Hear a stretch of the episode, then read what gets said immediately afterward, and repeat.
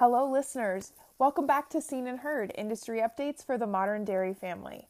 I'm Melissa Lima, your North Coast and Organic Field Services representative, and I'm pleased to be bringing you a bonus episode this week. As many of you know, Anthony Raimondo, our awesome labor attorney and advisor, met with Western United members on Monday, July 20th for a special webinar presentation on what employers should know and be doing in light of the COVID 19 pandemic. After a brief presentation, Tony took about an hour of questions from our members, and what follows is a recording of that webinar. If you have any questions or would like follow up information on anything you've heard in the episode, please don't hesitate to reach out to us. You can connect with myself, Melissa Lima, at M L E M A at wudairies.com. You can always reach out to our office. That's I N F O at wudairies.com. And Darby, our field rep in the South Valley, can be reached at D A R B Y at wudairies.com. As always, you can also call us anytime. The office number is 209 527 6453. Please enjoy this episode and let us know if you have any questions. Um, one of the things I want to qualify my remarks by is that you do need to make sure that you monitor what's being done in your local area, um, county by county, and sometimes even city by city we are seeing uh, different requirements imposed in different places. So um, just be alert that in addition to the state and, federal stuff that's coming out, and, and most of the stuff is coming from the state, um, there are there may be some local things that you need to do as well.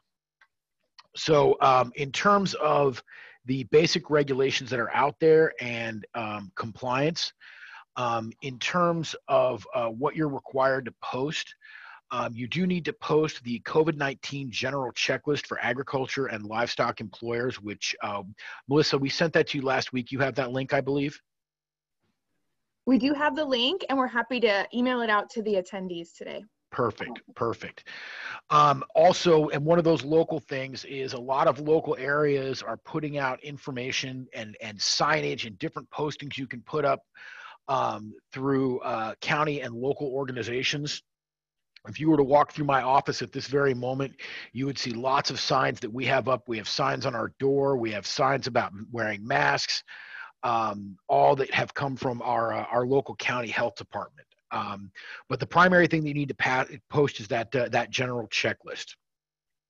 Um, in terms of, of educational materials, you do need to provide training for employees on the not only the signs and symptoms of coronavirus, but you also need to train them on um, mitigation, which means uh, wearing masks, washing hands, um, social distancing, and um, monitoring themselves.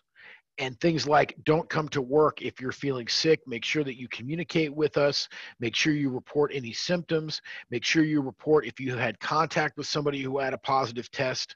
Um, you need to train them on what their obligations are with respect to uh, each other, with respect to themselves, and with respect to the uh, the workplace. And there's a lot of information out there that you can use for that. If you need help putting together training materials, uh, we're, we're happy to help you. But again, the basics are the need to wear masks, the need to maintain social distancing, hand washing and basic sanitation and self-monitoring of health and reporting if person if you have exposure to a person who has had symptoms um, uh, to make this personal i had this actually come up in my office uh, one of my staff members uh, lives with her sister and her sister works with somebody who tested positive for covid-19 uh, her sister apparently didn't have much contact with this person, but in an abundance of caution, uh, we had our employee here stay home until her sister got the test results back, which fortunately came back negative. So we were able to verify that she was not able to, um, she was not, not did not have contact with somebody who had uh, who had the illness. Um, we get a lot of questions on what to do if an employee tests positive. So first and foremost, when an employee reports a positive test, um, one of the first things to ask for is documentation of the positive test. And I've been hearing from people that we have doctors' offices that are refusing to provide information on privacy grounds or HIPAA grounds. And it's generally true that doctors are going to be reluctant to provide you with information. That's why you need to have the employee get the information from their doctor and the employee provide it to you. Both, both state and federal agencies have verified that we are entitled to confirmation of those positive test results uh, in order to treat somebody as um, uh, a confirmed test for coronavirus. So you are entitled to get that information, but your source of information is primarily the employee. Um, if the employee either refuses or is difficult in terms of providing that information, you can go directly to the doctor. And we actually have some form letters that we use here um, that we've been using for many years, even prior to coronavirus. When you want work restrictions from uh, from a doctor, the state uh, and federal regulations authorize you to request and receive uh, work restrictions. This falls under disability discrimination laws, strangely enough. But you are entitled to ask for certain information from the doctors, and they're required to provide it. We've got a little letter that can be tailored to your use that cites those regulations and tells them what we're what we're entitled to receive. So if you have trouble getting information from a doctor or from an employee, one of the biggest things I'm cautioning employers on is don't assume that the employee is lying to you and don't assume that the employee is being difficult with you. We're seeing a lot of cases where it's actually the employee is trying to be as cooperative as they can be and they're getting a runaround from their doctor's office. So understand that in a lot of cases the employee may be as frustrated as you are and we want to work with our employees until we have some reason uh, uh, to believe otherwise. So establishing that line of communication with the employee um, and confirming that they meet um, the definition from the CDC for community exposure is really important. Um, administer any applicable leave laws that they may be eligible for, uh, which is primarily what's called the FFCRA um, and California's supplemental paid leave. Both of these laws are the same uh, for the most part, and they provide employees with the right to take up to two weeks, which is 10 days or 80 hours. Um, for part-time employees, there's a formula that they use to determine the number of hours that's based on, on what they normally work, on their average working hours. Um, but for most of our dairy employees, you know, they're working more than eight hours a day and oftentimes more than five days a week. So they're going to be looking at that 10 days and 80 hours of, uh, of paid time off under the supplemental paid leave laws. You are entitled to a payroll tax credit um, for the federal uh, emergency sick leave. So it's going to be important to maintain contact with your tax provider so that you can get the payroll tax credit in the event that you do have to pay out this sick leave. Um, a question that has actually come up um, recently, and within the last week, I've had this three times where an employee who's previously taken the 80 hours of paid sick leave wants to take it again. They only get it once. Um, the way the law is written, they don't get it more than once. So once they've used it, um, that's it. They don't get to do it again. Um, the other strange one that I had come up is uh, one of my clients. It wasn't a dairy client, but it was an agricultural client. Uh, had a very big problem because they had an employee who not only tested positive but was received a county quarantine order, which is an order by the county health department to stay at home. She brought that order to the company um, in order to get her two weeks of paid sick leave. The problem was that she brought the order two weeks after it was issued. She was ordered to stay at home and isolate herself. She did not do so. She came to work and exposed who knows how many people. Um, and then she produced the uh, the document after the, the the time for quarantine had already expired, expecting to be able to get the sick leave after the period that she was ordered to self isolate. Um, not only was that person denied the quarantine, but she was actually terminated from her employment for um, violating the quarantine order and uh, exposing her coworkers.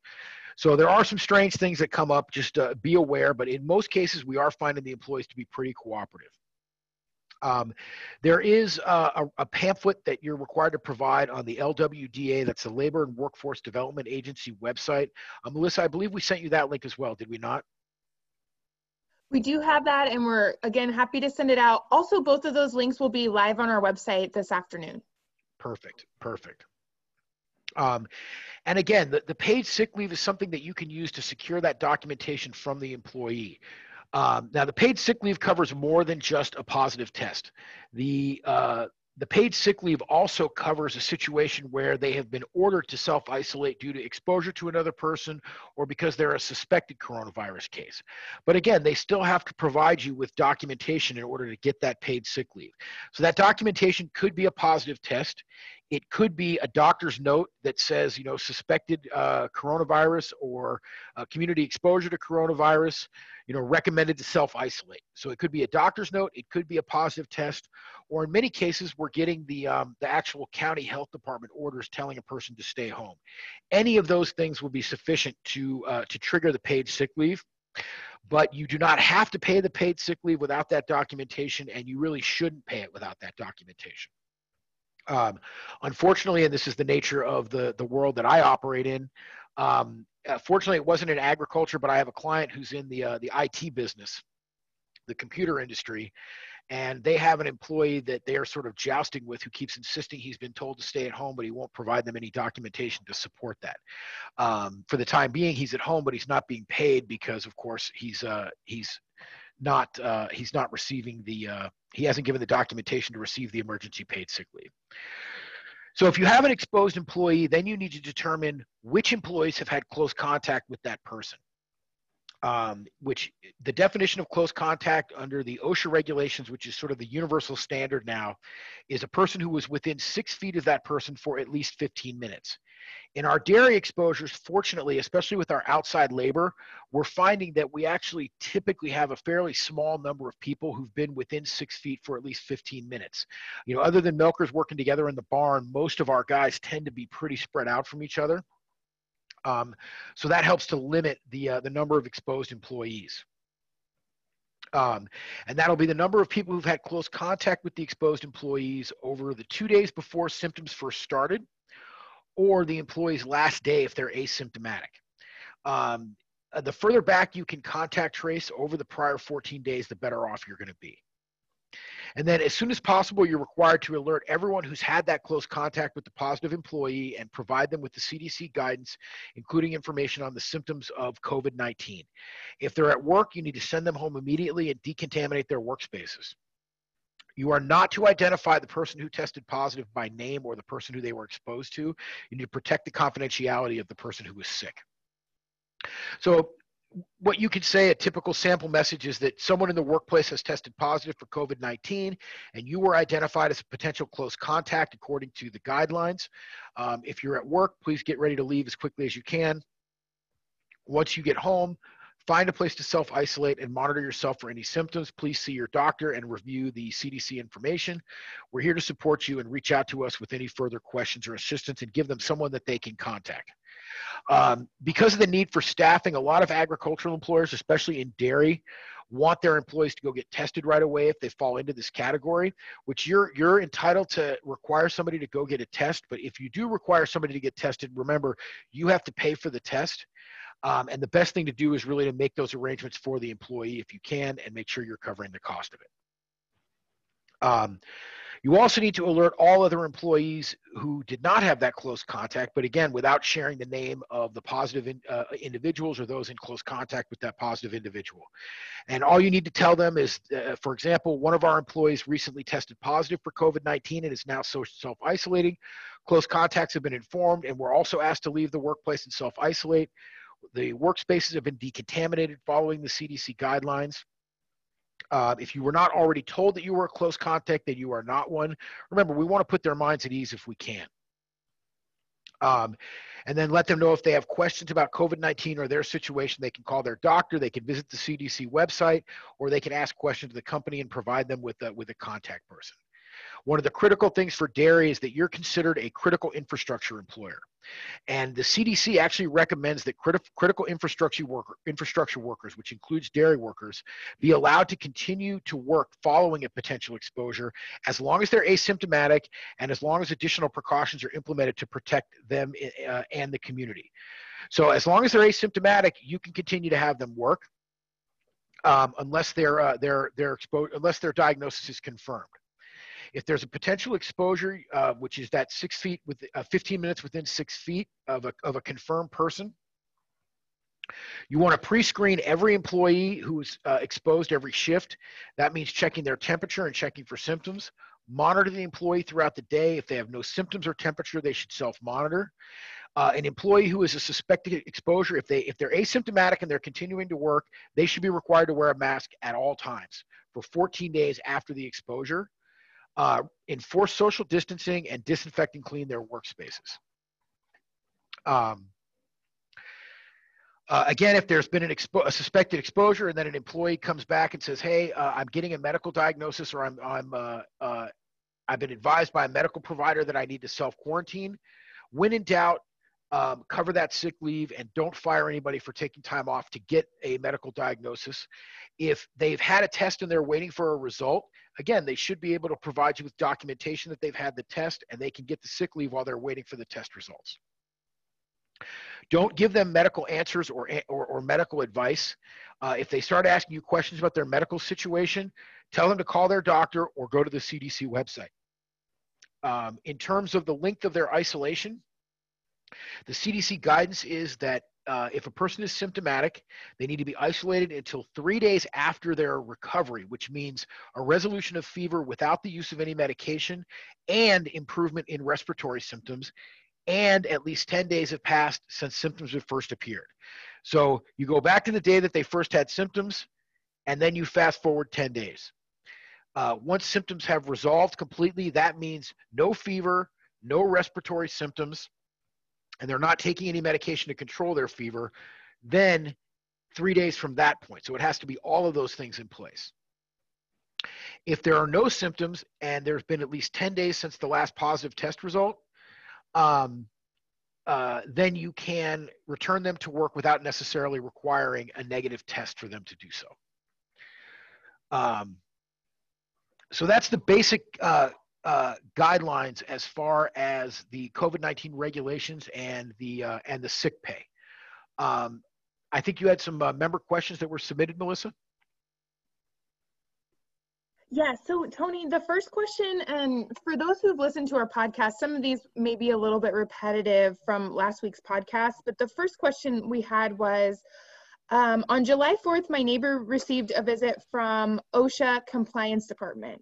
Can you tell me what I should have posted in case OSHA shows up at my dairy? Well, you need to make sure that all of your OSHA postings, the general industry postings, are uh, current. OSHA has some recommended postings um, for the um, uh, for COVID-19, which I'm encouraging people to put up. Right now, we're not seeing um, a very aggressive approach by uh, OSHA on enforcement of regulations with respect to um, to the uh, the coronavirus. Uh, and I'm actually emailing you right now, uh, Melissa, so maybe you can share this with the members. Uh, a link to the OSHA page that provides guidance on on COVID nineteen. Perfect. And maybe we, we can distribute that to folks as well.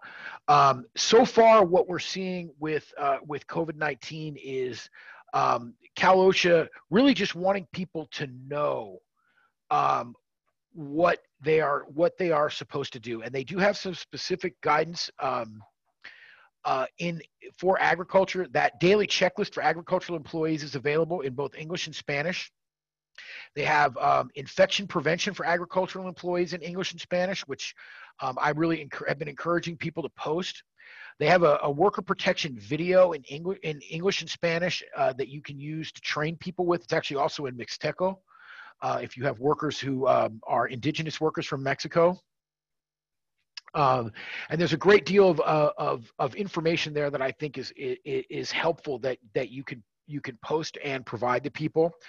Um, mainly OSHA seems to be interested in, in, getting information disseminated now. So for the most part, what I'm hearing back from employers is they came out to talk to us. They gave us a little bit of guidance. They told us a few things. We have yet to see any COVID related citations. Now that doesn't mean that's not going to happen. Um, I have a client who has a very, how do you say, tense relationship with Cal OSHA. And what they received was a letter from Cal OSHA um, that said that uh, they had received information that a, a, worker had tested positive and they wanted to know what we had done in response to it. And that if we didn't satisfy them and didn't respond to them that uh, that we had responded correctly to it that they were going to come out and do an investigation. So we'll see what happens with that. We did respond with a letter and we'll see if that um, if that one results uh, in an investi- investigation and potentially a citation. Um, but uh, mainly it's making sure that you have that checklist posted and that you've trained people um, obviously they're going to be watching for people um, if you if they're not wearing their masks um, you should at least have the masks available to your workers. And I mentioned this on the podcast. Uh, I have found a pretty good supplier uh, online for masks. So if you guys are having trouble getting the disposable masks, let me know uh, because we have a pretty good website that we've been using that seems to be getting them out to folks within a few days. Great. I think Darby had kind of a follow up question about the mask situation. Yes. Okay, I think I'm unmuted. Can you hear me, Melissa? Yep. Okay. Um, yeah, I know you talked a little bit about the mask, Tony, we've talked about this before, but I think a lot of producers have questions about their responsibility for member or for their employees that are or are not wearing the masks, if they've provided them or not. I think a lot of um, dairymen want to know if they're going to be held responsible if OSHA shows up and employees aren't wearing the masks. Would you mind kind of touching on that a little bit for us? Yeah, because um, you know a lot of the dairy workplaces are outside, and a lot of dairy workplaces allow for social distancing. But the statewide order right now is that if social distancing is not possible in the workplace, um, then uh, they need to be wearing masks. So you should certainly instruct them to wear masks. You should absolutely have masks available. There's no question that the employer has an obligation to provide the masks. Um, I'm recommending to my clients, and it's it's advice that I have followed for myself, um, that you post you know face masks required signs kind of all over the place, uh, and make sure that that the employees know where the masks are. Obviously, we're not really that worried about a guy who's out on a tractor by himself, or you know, a lot of times we have feeders that work by themselves, but we tend to have milkers that work in closer proximity. And if that's you know, some of it depends on your individual barn, because obviously there's a lot of variances in the industry uh, in how people work. Um, I'm not at this point encouraging anybody to discipline workers or certainly not to fire workers over not wearing masks. Um, I think posting the signs, encouraging them to wear them is probably the best way to go. Um, I mean, that's what I'm doing in my own office, for example. Um, I have masks available for my employees. We have signs up everywhere, but we're pretty distant from each other here. Most of the folks here either have private offices or desks that are at least six feet apart. So I'm not seeing a lot of mask usage amongst my employees, and I'm not on them or you know lecturing them that they need to wear them. Um, I make sure they know that they're available and that the signs are up. And when I have when I have members of the public come into my office um, I do require everybody to wear masks because I, you know, I don't know who's in in here and who's around when when I have members of the public come in. That's not really as much of a concern um, at a dairy. So I think it's sufficient to train people to post signs that masks are required and to you know remind them that when they are within that six feet of somebody else they really should be wearing a mask and then make sure you have the masks available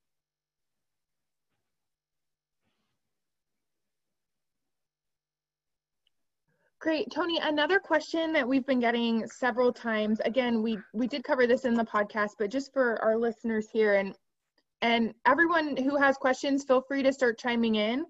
But um, a question about travel. A lot of employees this time of year travel back to visit their families in Mexico or maybe just go on family vacations um, elsewhere. And so folks have been wondering what precautions they should take if employees do decide to travel and should they be put on a quarantine for 14 days after they travel the answer the simple answer to that is no um, we do not have to presume that just because someone has been traveling that they've been exposed to the virus um, if an employee comes and tells you that they're going to be traveling, I think it's a good idea when they ask you for the time off to remind them, hey, be careful who you're exposed to. Please limit your contact.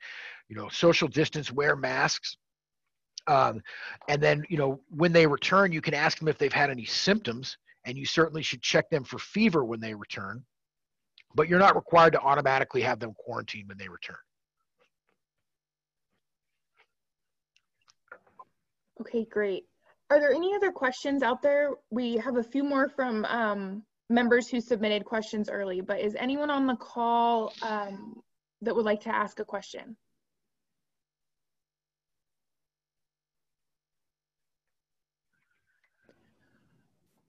Okay, Tony, you covered a little bit um, earlier in your talk, um, and we'll get into a little more specifics because, as we've said um, many times, it, it's very specific based on dairy location and situation. But um, for example, one dairy um, sent in an email last week. They had a worker who um, was feeling a little bit ill, but maybe not the classic symptoms that we are aware of of coronavirus. They went to the doctor. They were put um, off of work for a couple of days, but not a full 14 days. And um, they were hesitant to answer questions, both the employee and the doctor, about what was going on. And maybe it was more of a personal issue, but could you let us know what a producer should do as far as an employee that maybe they're having trouble communicating with or a doctor's office that isn't able to share information about why they may have put a put an employee on leave? The best thing that you can do is ask the employee to provide work restrictions from the doctor. So the law entitles you to get work restrictions. And what that means is that the law entitles you to get information that the employee needs to be off work and the basic reason why they need to be off work. You're not entitled to the details of their, their medical records or anything like that, but you are entitled to some basic information. And it, it's easy to presume these days that that all health issues start coming back to the to the virus. But again, I'll give you a personal example. One of my attorneys here called in sick last week. And you know, when he returned, um, I actually went into his office and asked him if he had been having any any coronavirus-like symptoms because I want to make sure I protect the rest of my employees. And as it turned out, the, the issue that he had was con- completely unrelated to the virus. So to some degree, you have to accept what the medical providers tell you. Check them for symptoms. You know, you guys should all have, we have one here in my office. You should all have an infrared thermometer so you can check people's temperatures um, without touching them. Um, so you certainly should check people for fevers in those situations. Um, you should ask them before they come back to work um, to, to confirm that they are asymptomatic and they've not had any coronavirus uh, type symptoms and you should require them to provide um, work restrictions that meet the uh, the state regulations on um, from the uh, Department of Fair Employment and Housing on uh, on work restrictions. Great, Tony. We have a question in the chat. Um, uh, one of our members joined a little bit later, so you sort of covered this. But what um, what's the requirement with FFCRA for ag employers under 50 employees, or is there a difference um, based on number of employees. I'm sorry, can you repeat that? Yes. What's the requirement with FFCRA for ag employers under 50 employees? There's no there, there's no difference. The FFCRA applies to all employers under 500. Okay, great. And just really quickly, for those listening that may not know, Tony, could you really quickly let us know what FFCRA stands for? yeah, the, for? the FFCRA provides emergency sick leave for coronavirus for um, for qualifying reasons. Um, so, for example, if an employee uh, is ordered by their doctor to self isolate or has a positive coronavirus test, um, then uh, the FFCRA would provide that uh, 10 days or 80 hours of sick leave um, to cover that period of time. Great, thank you. Um, the, I'm sorry. Let me make sure there's one one difference that I that I point out. There there actually is one that I forgot. Um, there is a, a, small business exemption um, that uh, if the, if allowing the sick leave would um, jeopardize the viability of the business. There's actually a small business exemption for for businesses under 50 employees, but I've not seen anyone qualify for that, uh, and I would be I would be hesitant um, uh, to utilize that. the other issue of, of 50 employees under the, the, FF, uh, the FFCRA is that um, if you are, um, if you are uh, subject to the FMLA, um, there is a, a two thirds uh, pay requirement for uh, a employee who has to remain home because the child's school is closed. And as it looks like in a lot of places, uh, children's school is um, it looks like children's schools are not going to be open in a lot of places. We may start seeing this become an issue again, which is I had forgotten about it because it hasn't really been an issue through the summer. But as the fall comes around, that may be an issue. Um, Melissa, I'm going to email you, and I think this would be helpful for everybody. Um, a question and answer that we have on the FFCRA. Maybe you can post that on the website. Absolutely. and I want to emphasize to everybody on the call that um, um, you guys can always feel free to call my office if questions come up that you don't know how to answer. You do get some free consultation as part of your membership with Western United Dairymen. So we're always uh, we're always happy to help um, uh, Western United members with questions that come up.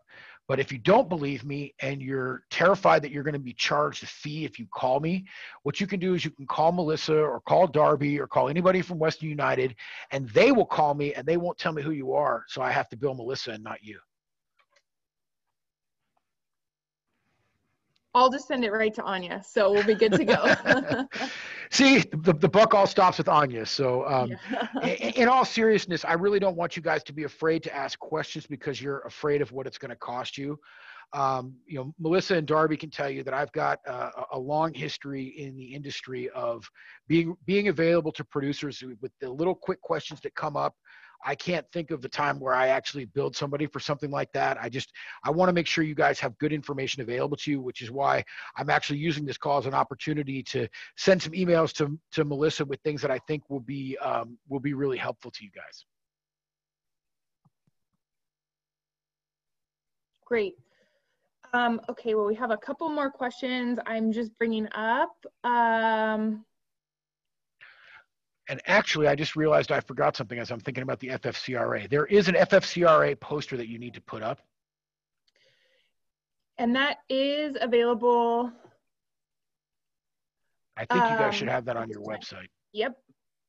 Perfect. Tony, I have a new question in the chat. Um, a member has asked, can I tell an employee not to go on vacation at this time? Can I deny an employee their vacation at this time? My question would be for what reason? Well, I think they probably feel a little bit nervous about everything that's going on.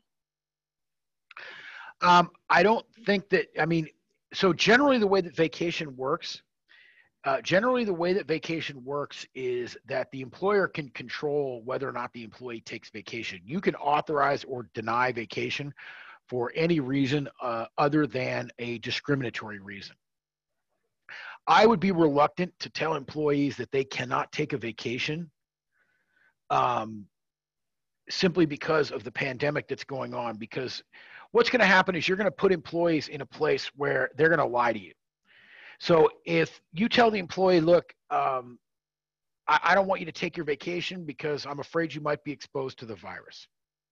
What the employee is going to tell you is, oh, don't worry, boss. I'm just taking the time off. I'm not going to go anywhere. I'm just going to stay home. And then they're going to go wherever they want to go. Um, what I what I would recommend you do is if they insist on taking a vacation, let them take the vacation but before they go remind them that you know they, they need to be very careful about who they have contact with and what they do and social distancing and mask wearing um, so that they exercise some caution while they're out there in the world. But um, we really can't control all the comings and goings of our employees and i think you're going to create more problems for yourself um, as I said, if you if you try to control those things, like if you just outright deny the vacation, they're going to resent it. And if you tell them, well, I'm denying the vacation because I don't want you to travel, they'll just tell you, well, I'm not going to travel, and then they're going to go travel anyway. Um, so I think the better way to do it is to be honest with them about what your concerns are. That hey, look, we don't we don't want to have you go on vacation and then come back and have to lose valuable time from work. So we're asking you to be careful while you're out and about. Um, and certainly when they come back, screen them for symptoms. You know, ask them if they've had any symptoms, ask them if they've had any exposure, check their temperature. Uh, and even if you want to make them wear a mask for, you know, uh, 10 days, 14 days after they return, you can certainly do so. Great, thank you. Tony, um, another question that came up in the chat is, what are my obligations as far as an employee who identifies themselves as high risk? Um, there are no special precautions that are that have been imposed for um, people who fall into high risk categories. I think um, for people who are in high risk categories, if you want to have a conversation with them uh, again about um, taking precautions and being careful, um, if you wanted to try to put them into a, a, role in your business where they can re- they can maintain social distancing from others, I think that's a good idea. But there aren't really any medical requirements or legal requirements that um, that are imposed for you to uh, provide some special concern for um, high risk people. I have a high risk person. Actually, I have two high risk people in my office. And I've talked to both of them about being careful and about maintaining social distancing. But at, at the end of the day, these are also adults who have the right to make their own choices.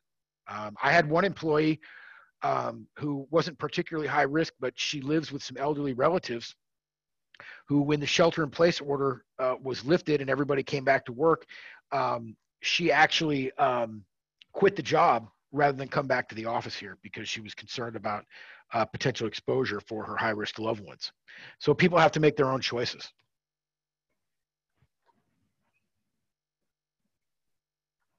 Okay, Tony, we have another question in our chat. It says, um, what about employees having friends and family over at their home? Can we tell them no visitors at the dairy? Well, the simple answer is no, because they live there. They can have people if they want to. Um, again, I think you can advise them. Uh, most of this is, is county by county in terms of what the restrictions are with respect to um, um, social gatherings. You can certainly comply with what's in effect in your in your particular county. Let me just take a quick look at the current uh, California shelter in place order.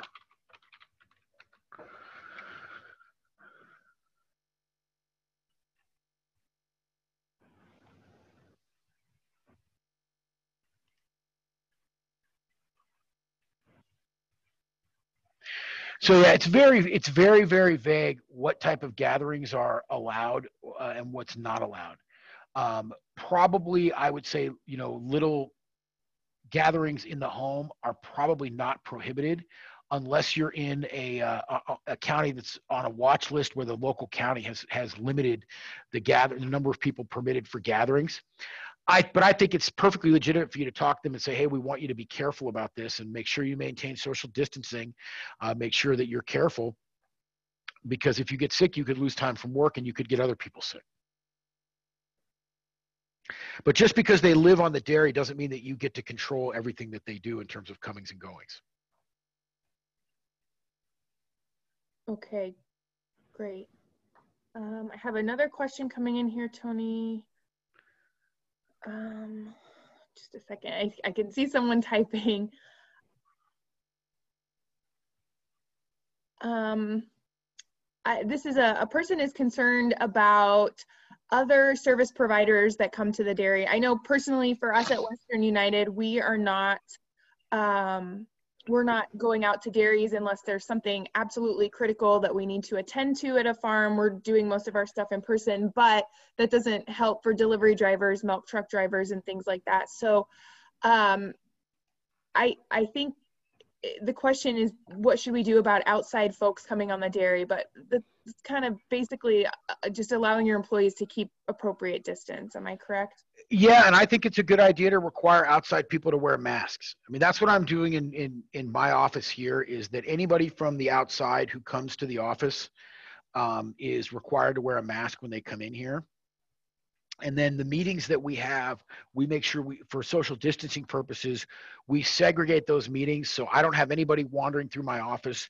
If they come to my office they go right to our conference room and then our conference room is big enough that we can sit six feet apart from each other my insurance broker was here two days ago to talk about uh, my employee uh, health plan um, and we socially distanced in the conference room and she wore a mask until she was seated in the conference room Great. Tony, another question has come up about sort of the fluidity of the situation. How is the best way producers can keep up on the most current laws and regulations related to how they handle employees during the pandemic? Well, I would encourage everybody to sign up for our um, email list. Um, you can call our office and uh, we'll be happy to sign you up. We've been putting out information through email.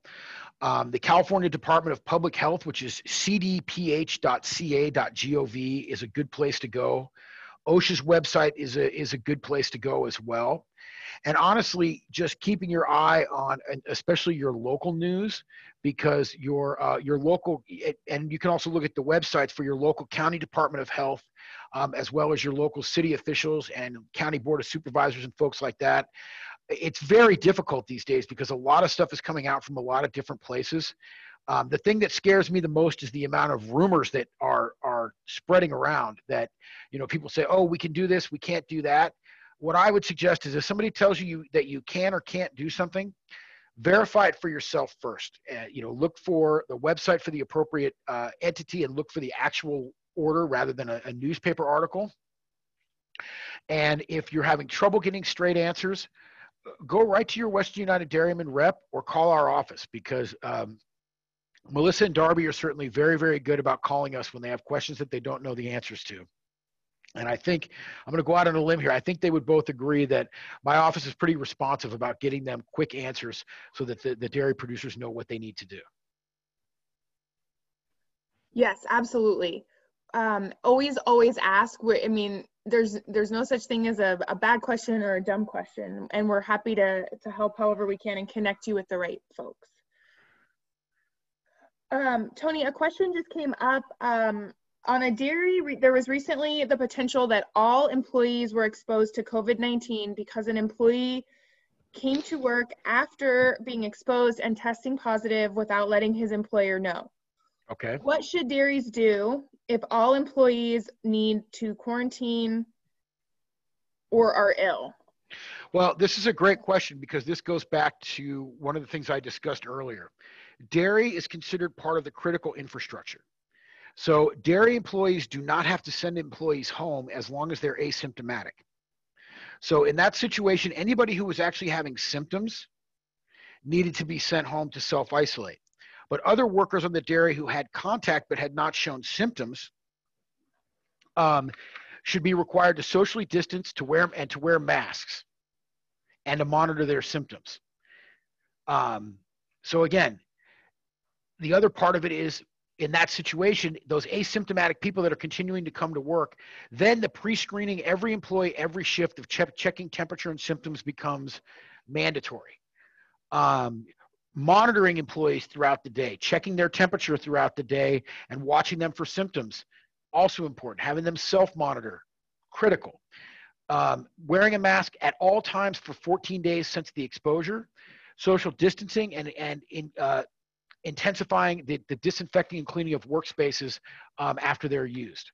So for the folks that are showing symptoms, those folks have to be um, isolated.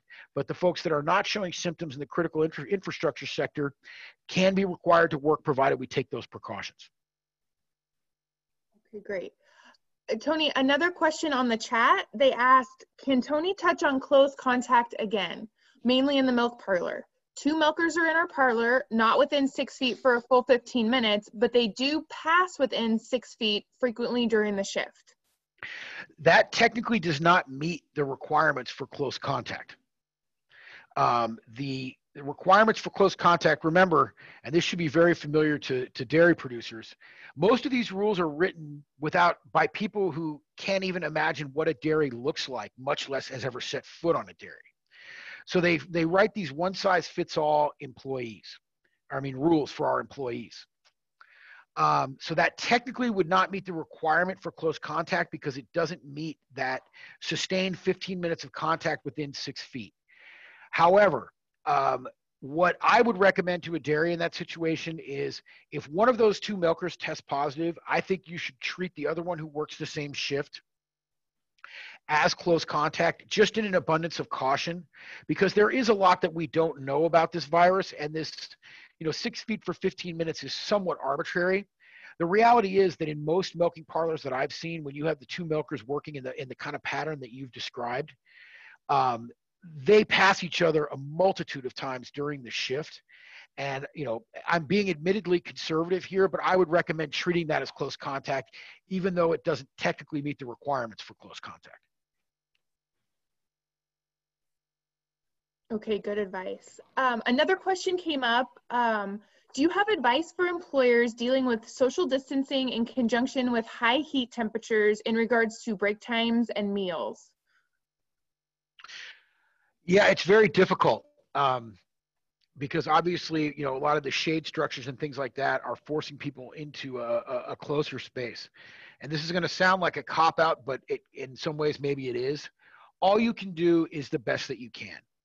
Um, and if you need to put up additional uh, shade spaces, you uh, that's a good idea if, if it's possible for you. I mean, there's such variance from uh, from place to place. I have one client who uh, put up uh, multiple shade structures on their ranch to try to deal with this.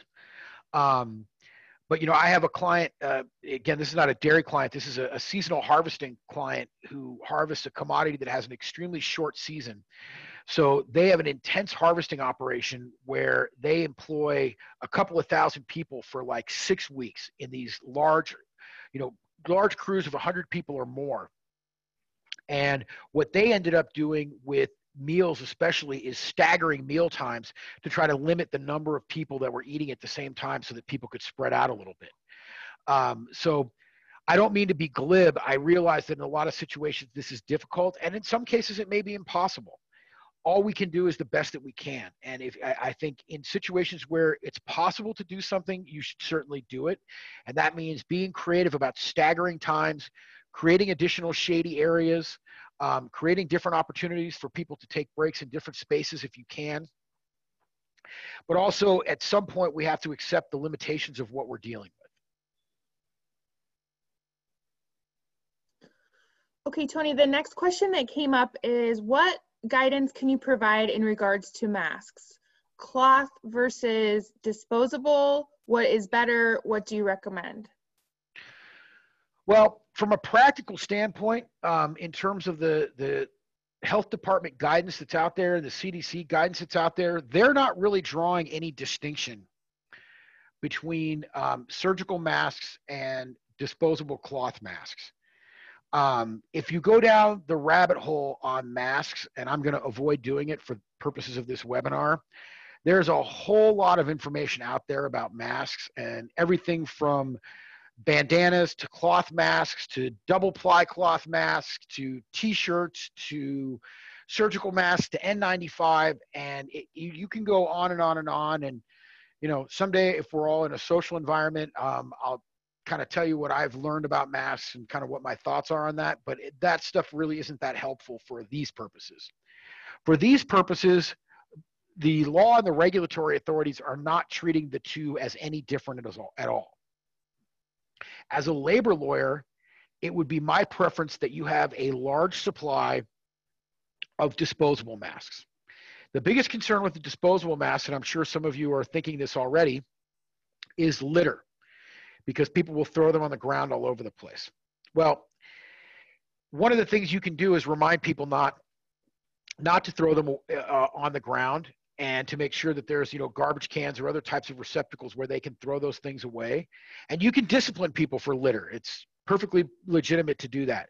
The reason why i'm not crazy about the idea of the cloth masks uh, particularly on dairies is because over the years i've dealt with a lot of issues on dairies that provided uniforms with issues related to the cleaning of the uniforms and who's responsible for that if you require cloth masks a you have to provide them and B, if you require cloth masks and you have people reuse them, you need to clean them.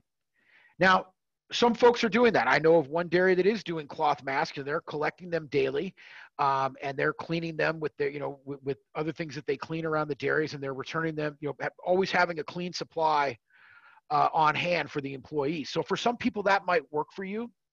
Um, but the thing that I would be cautious about is that if you are providing cloth masks and you haven't thought about cleaning them, um, you need to think about it because the backdrop of all of this that we all need to be aware of, and I think that dairy employers are acutely aware of some of the things that can happen in, in the world that we live in. There is a lot, a lot of opportunistic activism going on right now surrounding uh, coronavirus. Uh, down here in the San Joaquin Valley, we have a uh, there's a pistachio plant here that's had protesters every single day, and they have the United Farm Workers demanding an OSHA investigation because they're claiming that this employer has been um, basically you know playing fast and loose with the employee safety with respect to coronavirus. There are entities like CRLA and then lots of other entities that are hostile to you guys as dairy employers. Not having clean masks is a great way for them to grab media attention. All it takes is for them to have a worker holding up a filthy mask on uh, some sort of news broadcast or internet, you know, video, and saying how they worked at such and such dairy, and the dairy made them wear a mask but didn't clean them and made them wear dirty masks. And stuff like that is something that sadly, it's a sad reality of our times, but it's something that, especially in the dairy and livestock industry, you guys have, have dealt with environmental, you've dealt with um, animal rights, and you have a lot of that, forgive me for a bad pun, a lot of that same animal is present in this environment where people are looking at an opportunity to be a hero and make this their activist moment. And uh, I worry about that stuff circling around and coming to focus on industries like dairy that people don't understand and don't have personal experience with. And I think if we're not careful about how we handle the mask thing, we could end up being an easy target. So my sort of default position on this is a large supply of disposable surgical masks. If you prefer to do the cloth masks, you can, as long as you have a process in place to collect them and clean them and make sure that the workers have an ample supply of clean and sanitized masks. Great, thank you. Tony, another question has come through. What about having the use of face shields available in particular milkers? Um, with the high heat temperatures, the milkers don't like to use masks especially if they don't like to use masks, I think the face shields are a good idea. Um, I think the face shields in general are probably a pretty good idea, a pretty good solution for agriculture. You know, again, they haven't been clear with us on exactly what quote unquote complies and what doesn't. Um, but I would certainly say that if you can't get your milkers to wear masks without going to war on them, I'd rather have them wear face shields than wear uh, uh, than wear nothing. Uh, but again, you have to provide them, and um, you have to make sure that those things are cleaned on the uh, on the clock. So don't have people taking face shields home and cleaning them at home, um, because that's a potential wage and hour issue. Okay, great. Tony, another question, kind of uh, uh, sort of along the same lines. Um, how do you suggest enforcing new rules with employees regarding coronavirus? We have written some employees up, but we obviously do not want to fire our valuable employees over their lack of compliance. Um, I'm really reluctant to fire people during this time. Um, as you point out, the employees are pretty valuable to us. Um, and what I'm seeing um, you know, those of you who know me know that I can be as, as cynical as anybody, especially given, you know, what I do and what I see every day. But in general, you know, what we've seen in agriculture, and it's not just dairy, it's in agricultural employment in general, is that we actually have, and I, again, those who know me, you've heard me say this before, we have an excellent workforce in agriculture. We have really, you know, the, the, the vast majority of agricultural employees are decent, honest, hardworking people, and, and dairy is no exception to that. And for the most part, our employees are doing the best that they can. So unless you have somebody who's just being outrageously uh, unreasonable about it, I think treating it as an opportunity for education, an opportunity for feedback, um, I think that's really the best way to go in terms of people not complying. You know, if you see employees being too physically close to each other, just remind them. And, you know, you can keep a record of it. This is to be the one time I tell you that I'm less concerned about the documentation than I am about the message um, you know, I, I, don't want you firing people for refusing to wear masks. I don't want you firing people for, you know, getting too close to their to their coworkers.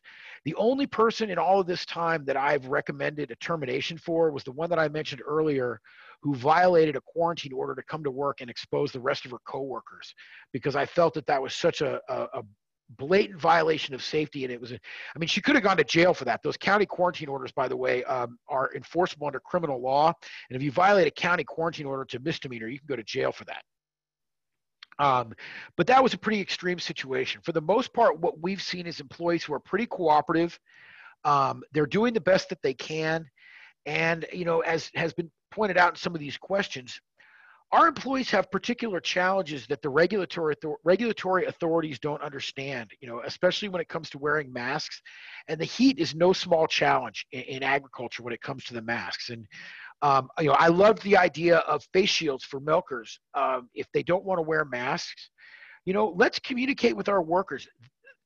We're seeing that farm workers want to keep working honestly, the I think it's one of the reasons I have a little bit different reaction to this whole crisis than the, than the general public, because the so many of the calls that I get every day are people who are being required to stay home, but they feel okay, and they want to come back to work, and they're calling their employer, "Can I come back to work? Can I come back to work? I want to come back to work."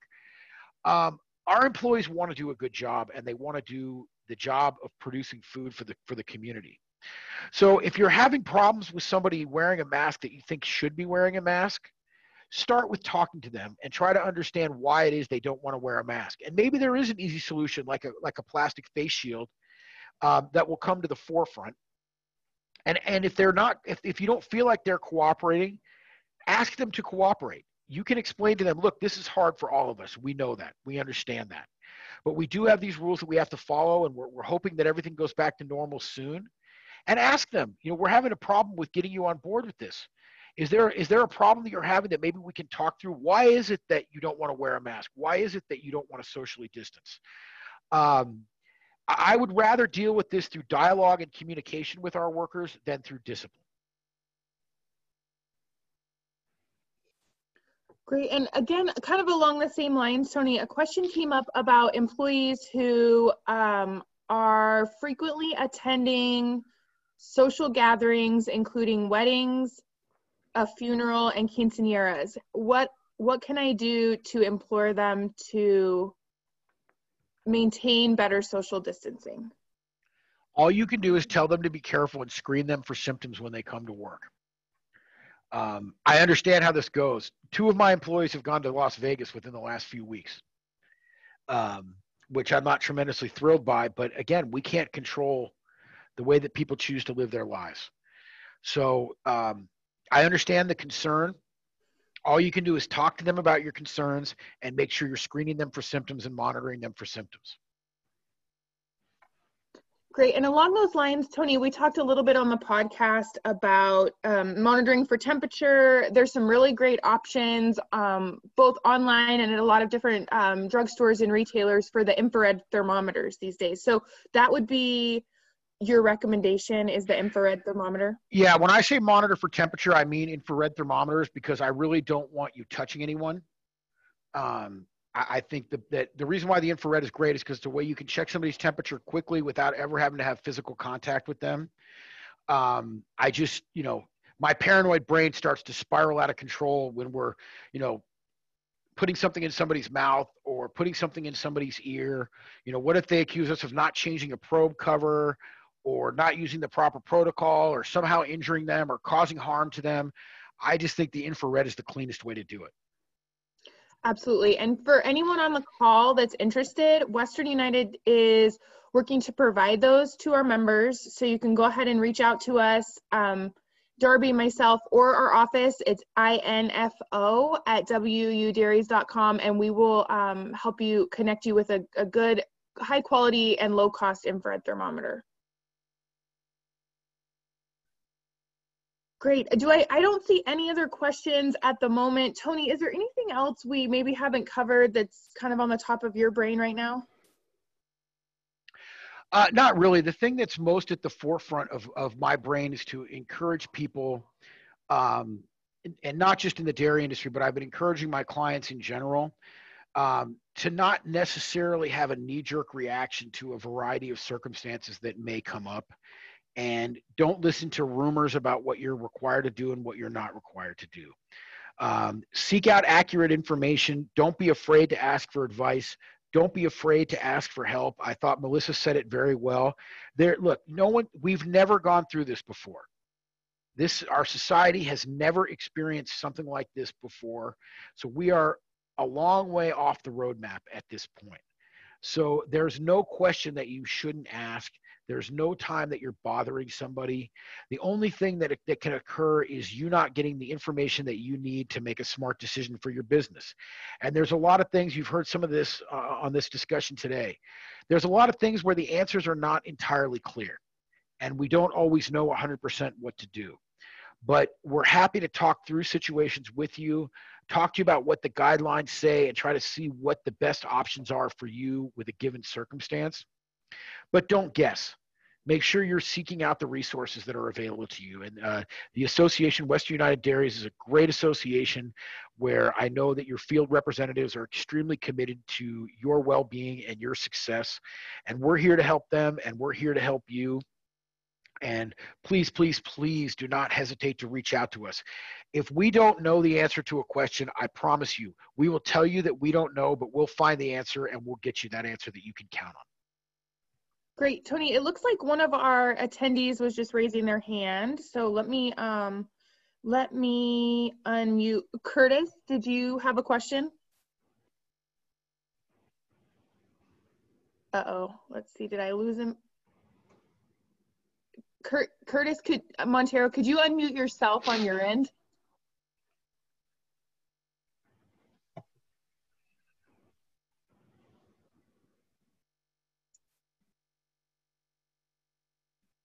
Okay, maybe, oh, it looks like maybe the question is in our Q&A. Let's see.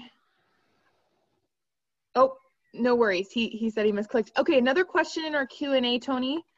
Um, how should dairies conduct temperature checks on employees that start at different times or shifts throughout the day or night, and by who? Um, as long as the person knows how to use the thermometer, really anybody can do it. So it kind of depends on how your shift scheduling is done. Obviously, during the daytime, it's easier. Um, but you know, you can you. There's a lot of different ways you can do it. I mean, for example, you could have something as simple as a a chart in the barn that the employees have to record temperature on. If you have two milkers working together, they can check each other and record that temperature.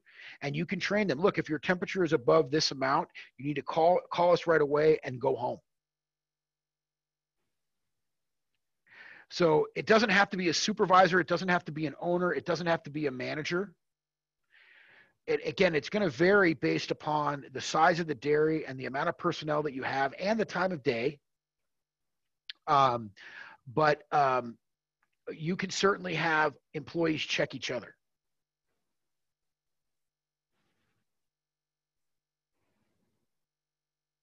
Okay, it looks like um, the next question, kind of the follow up to that is Does that in any way violate the HIPAA privacy of employees? No, there's no right of privacy as to their as to their temperature. Um, that's not it's not a medical record that's covered by HIPAA. Um, it's one of the reasons why I recommend the infrared thermometers because then there's no question of it being any kind of invasion because the only thing that's touching them is light. Okay. And let me put it this way I'd rather have somebody accuse you of a privacy violation for having their coworker um, check their temperature than have somebody accuse you of not taking proper precautions in this time of pandemic.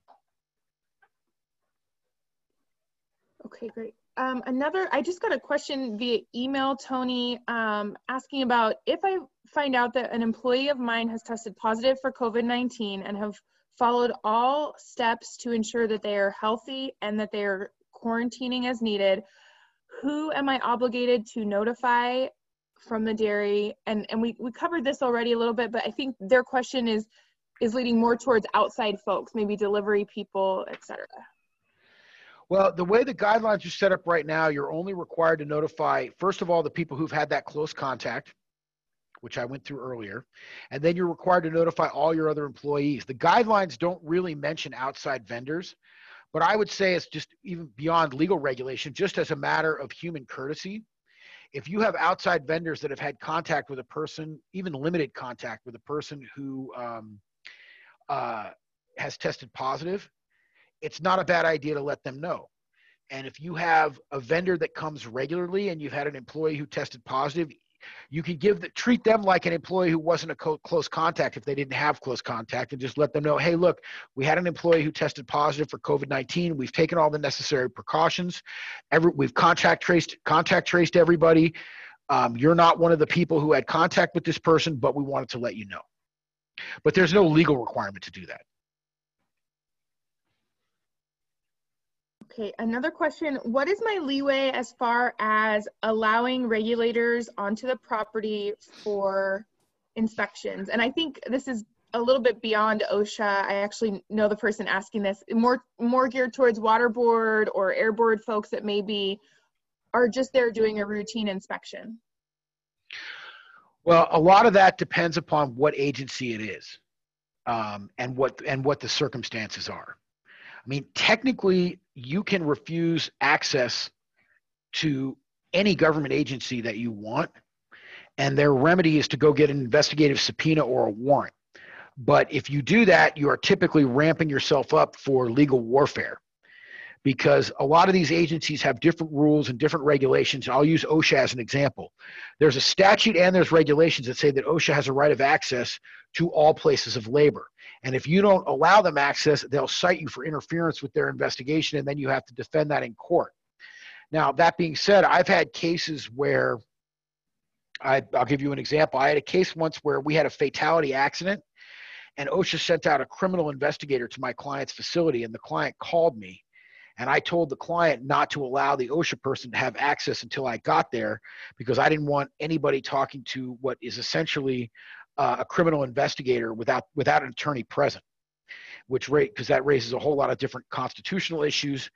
Uh, and in fact, the OSHA guy threatened to go get a warrant, and I said to him that, um, well, you can go get a warrant if you want, but we can set up a time for where I could be there uh, this this same day, which seems to me to be a lot reasonable and a lot quicker than you going to get a warrant. Um, so, in general, I, it usually causes more trouble than it solves to deny them access if they otherwise have a right of access under the law. Um, but if there's some high stakes reason why you don't want to allow them access, um, then you can deny them access uh, and fight it out later. Um, but my recommendation would be don't deny them access unless A, you have a really good reason to do so, or B, you have really strong legal grounds to do so. Okay. And I would just say, I would suggest that if um, any of the members want to have a more detailed conversation with me about access by different agencies, I'm happy to have that conversation, uh, but I need to know a little bit more about the circumstances. Okay, great. Tony, um, another question came up. Should I notify my comp provider every time eh, I have an employee who may test positive?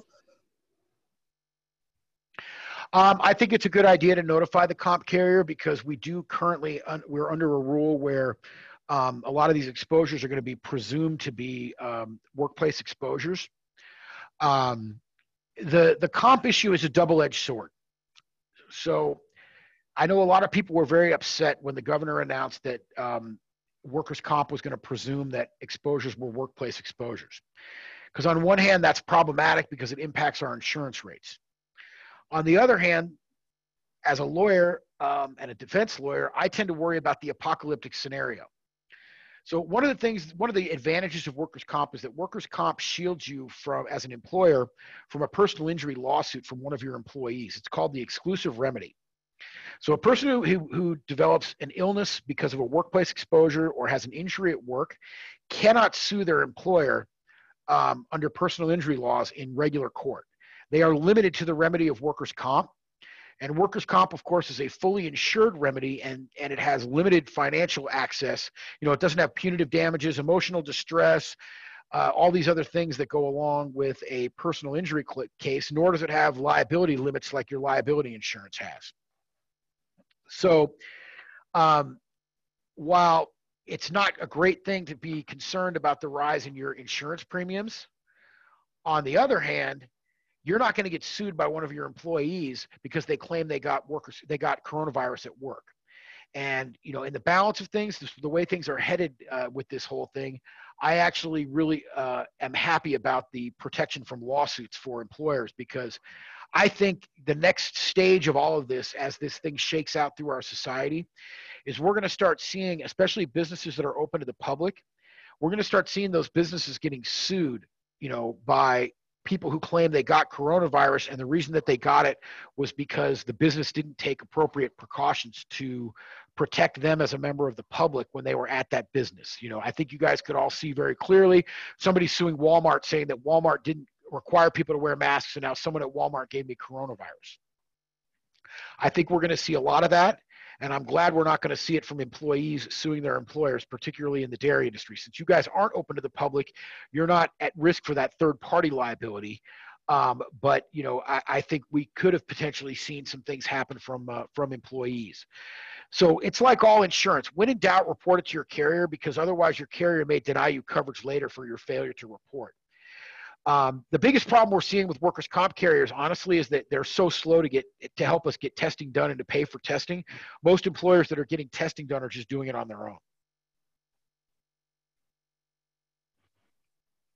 Okay, a question just came up, Tony. Um, uh, if if there's a preference, um, if my employees come to me thinking that they may have been exposed or that they're feeling ill, is it better to send them to a local doctor's office or a county sponsored coronavirus testing center?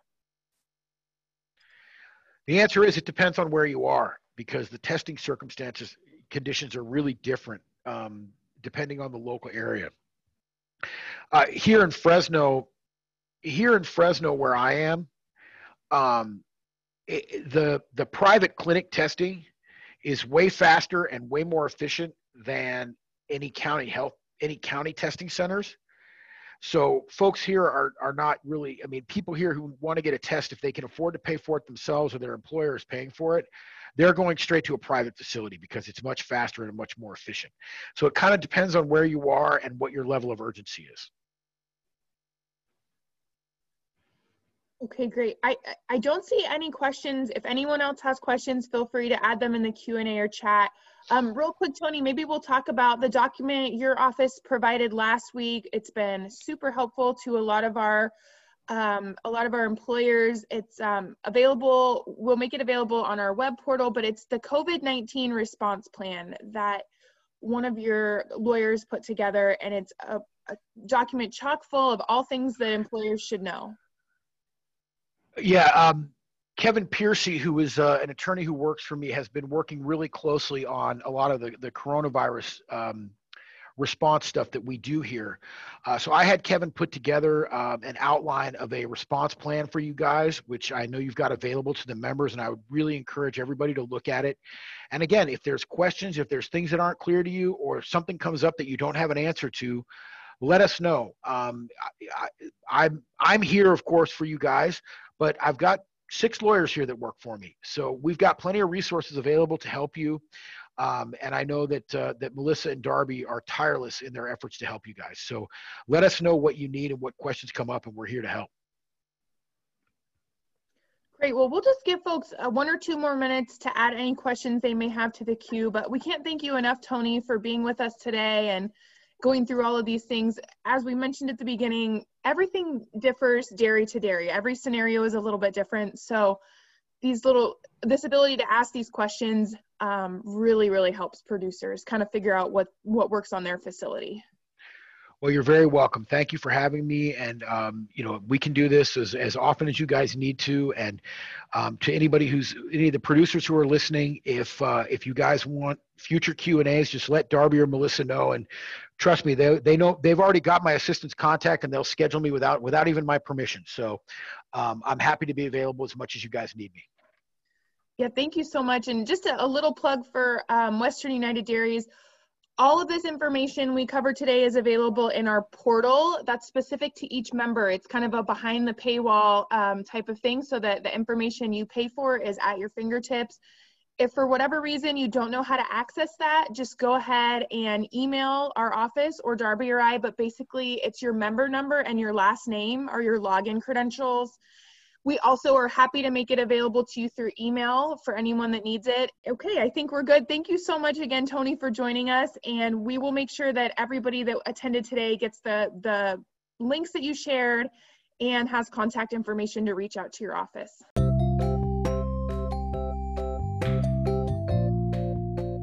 While Western United Dairies respects the varied views of our podcast guests, Please know that views expressed on Seen and Heard may not necessarily reflect the positions of the Western United Dairies Board of Directors. Thank you to Western United Dairies' generous 2020 business sponsors Gar Bennett, California Dairy Magazine, Farm Credit Alliance, F&R Ag Services, Moss Energy Works, Bennett Environmental, PG&E, and Yosemite Farm Credit. We appreciate our sponsors and thank them for their continued support. If you'd like more information on how to sponsor Western United Dairies or this podcast, please send us an email at info at wudairies.com. That's info at w-u-d-a-i-r-i-e-s.com. Thank you.